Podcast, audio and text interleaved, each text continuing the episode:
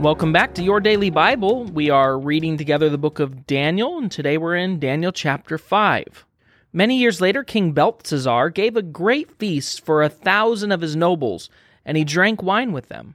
While Belshazzar was drinking the wine, he gave orders to bring in the gold and silver cups that his predecessor, Nebuchadnezzar, had taken from the temple in Jerusalem. He wanted to drink from them with his nobles, his wives, and his concubines. So they brought these gold cups taken from the temple, the house of God in Jerusalem, and the king and his nobles, his wives, and his concubines drank from them. While they drank from them, they praised their idols made of gold, silver, bronze, iron, wood, and stone. Suddenly they saw the fingers of a human hand writing on the plaster wall of the king's palace near the lampstand. The king himself saw the hand as it wrote, and his face turned pale with fright. His knees knocked together in fear, and his legs gave way beneath him. The king shouted for the enchanters, astrologers, and fortune tellers to be brought in before him. He said to these wise men of Babylon, Whoever can read this writing and tell me what it means will be dressed in purple robes for royal honor and will have a gold chain placed around his neck. He will become the third highest ruler in the kingdom. But when all the king's wise men had come in, none of them could read the writing and tell him what it meant. So the king grew even more alarmed, and his face turned pale. His nobles too were shaken. But when the queen's mother heard what was happening, she hurried to the banquet hall. She said to Belshazzar, Long live the king! Don't be so pale and frightened. There is a man in your kingdom who has within him the spirit of the holy gods. During Nebuchadnezzar's reign, this man was found to have insight, understanding, and wisdom like that of the gods. Your predecessor, the king, your predecessor, King Nebuchadnezzar, made him chief over all the magicians, enchanters, astrologers, and fortune tellers of Babylon. This man, Daniel, whom the king named Belshazzar, has exceptional ability and is filled with divine knowledge and understanding. He can interpret dreams, explain riddles, and solve difficult problems. Call for Daniel, and he will tell you what the writing means. So Daniel was brought in before the king. The king asked him, are you Daniel, one of the exiles brought from Judah by my predecessor King Nebuchadnezzar? I have heard that you have the spirit of the gods within you, and that you are filled with insight and understanding and wisdom. My wise men and enchanters have tried to read the words on the wall and tell me their meaning, but they cannot do it. I am told that you can give interpretations and solve difficult problems. If you can read these words and tell me their meaning, you'll be clothed in purple robes of royal honor, and you will have a gold chain placed around your neck. You will become the third highest ruler in the kingdom. Daniel answered the king, Keep your gifts or give them to someone else, but I will tell you what the writing means. Your Majesty, the Most High God gave sovereignty, majesty, glory, and honor to your predecessor Nebuchadnezzar. He made him so great that the people of all races and nations and language trembled before him in fear. He killed those he wanted to kill and spared those he wanted to spare. He honored those he wanted to honor and disgraced those he wanted to disgrace. But when his heart and mind were puffed up with arrogance, he was brought down from his royal throne and stripped of all his glory.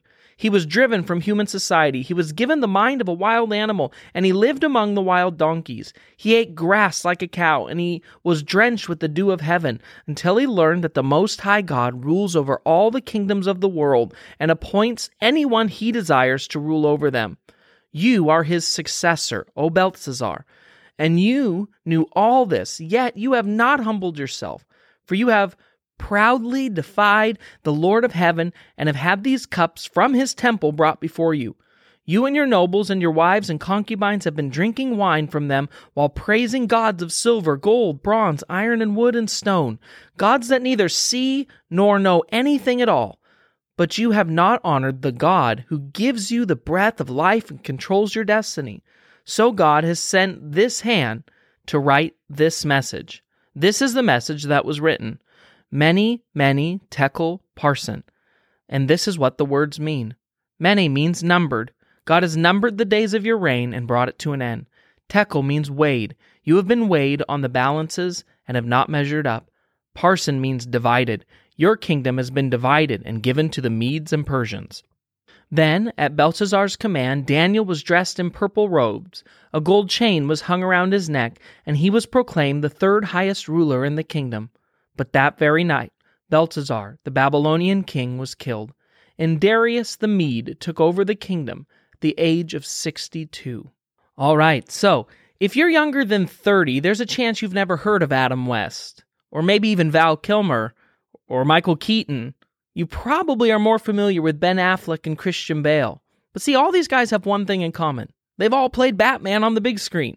As people from three different generations would be asked to describe what's Batman look like, each generation would give you a different answer because each generation has been given a different Batman to represent kind of what a hero looks like during that generation.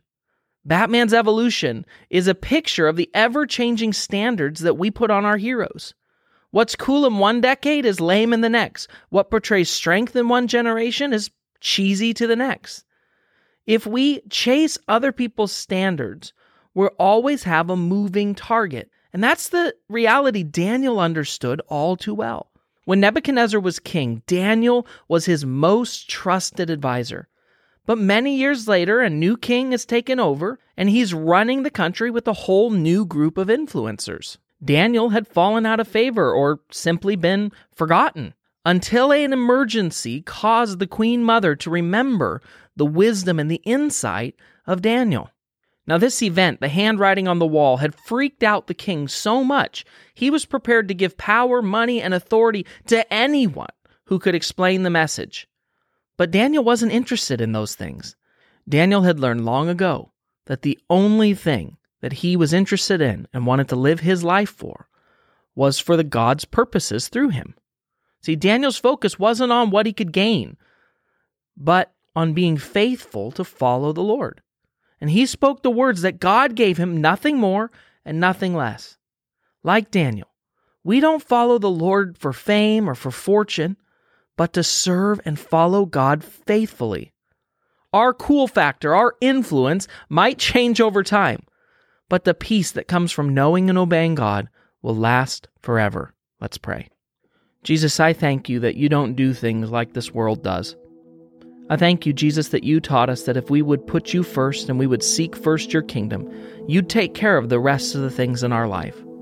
Lord, we admit that we are often tempted to go after the things that this world prizes. But Lord, I'm so glad that I can say with all my heart, none of it, nothing this world has to offer, even slightly compares to you. And in the words of David, Lord, I would rather spend a moment in your presence than a thousand moments elsewhere. Thank you, Jesus. Amen.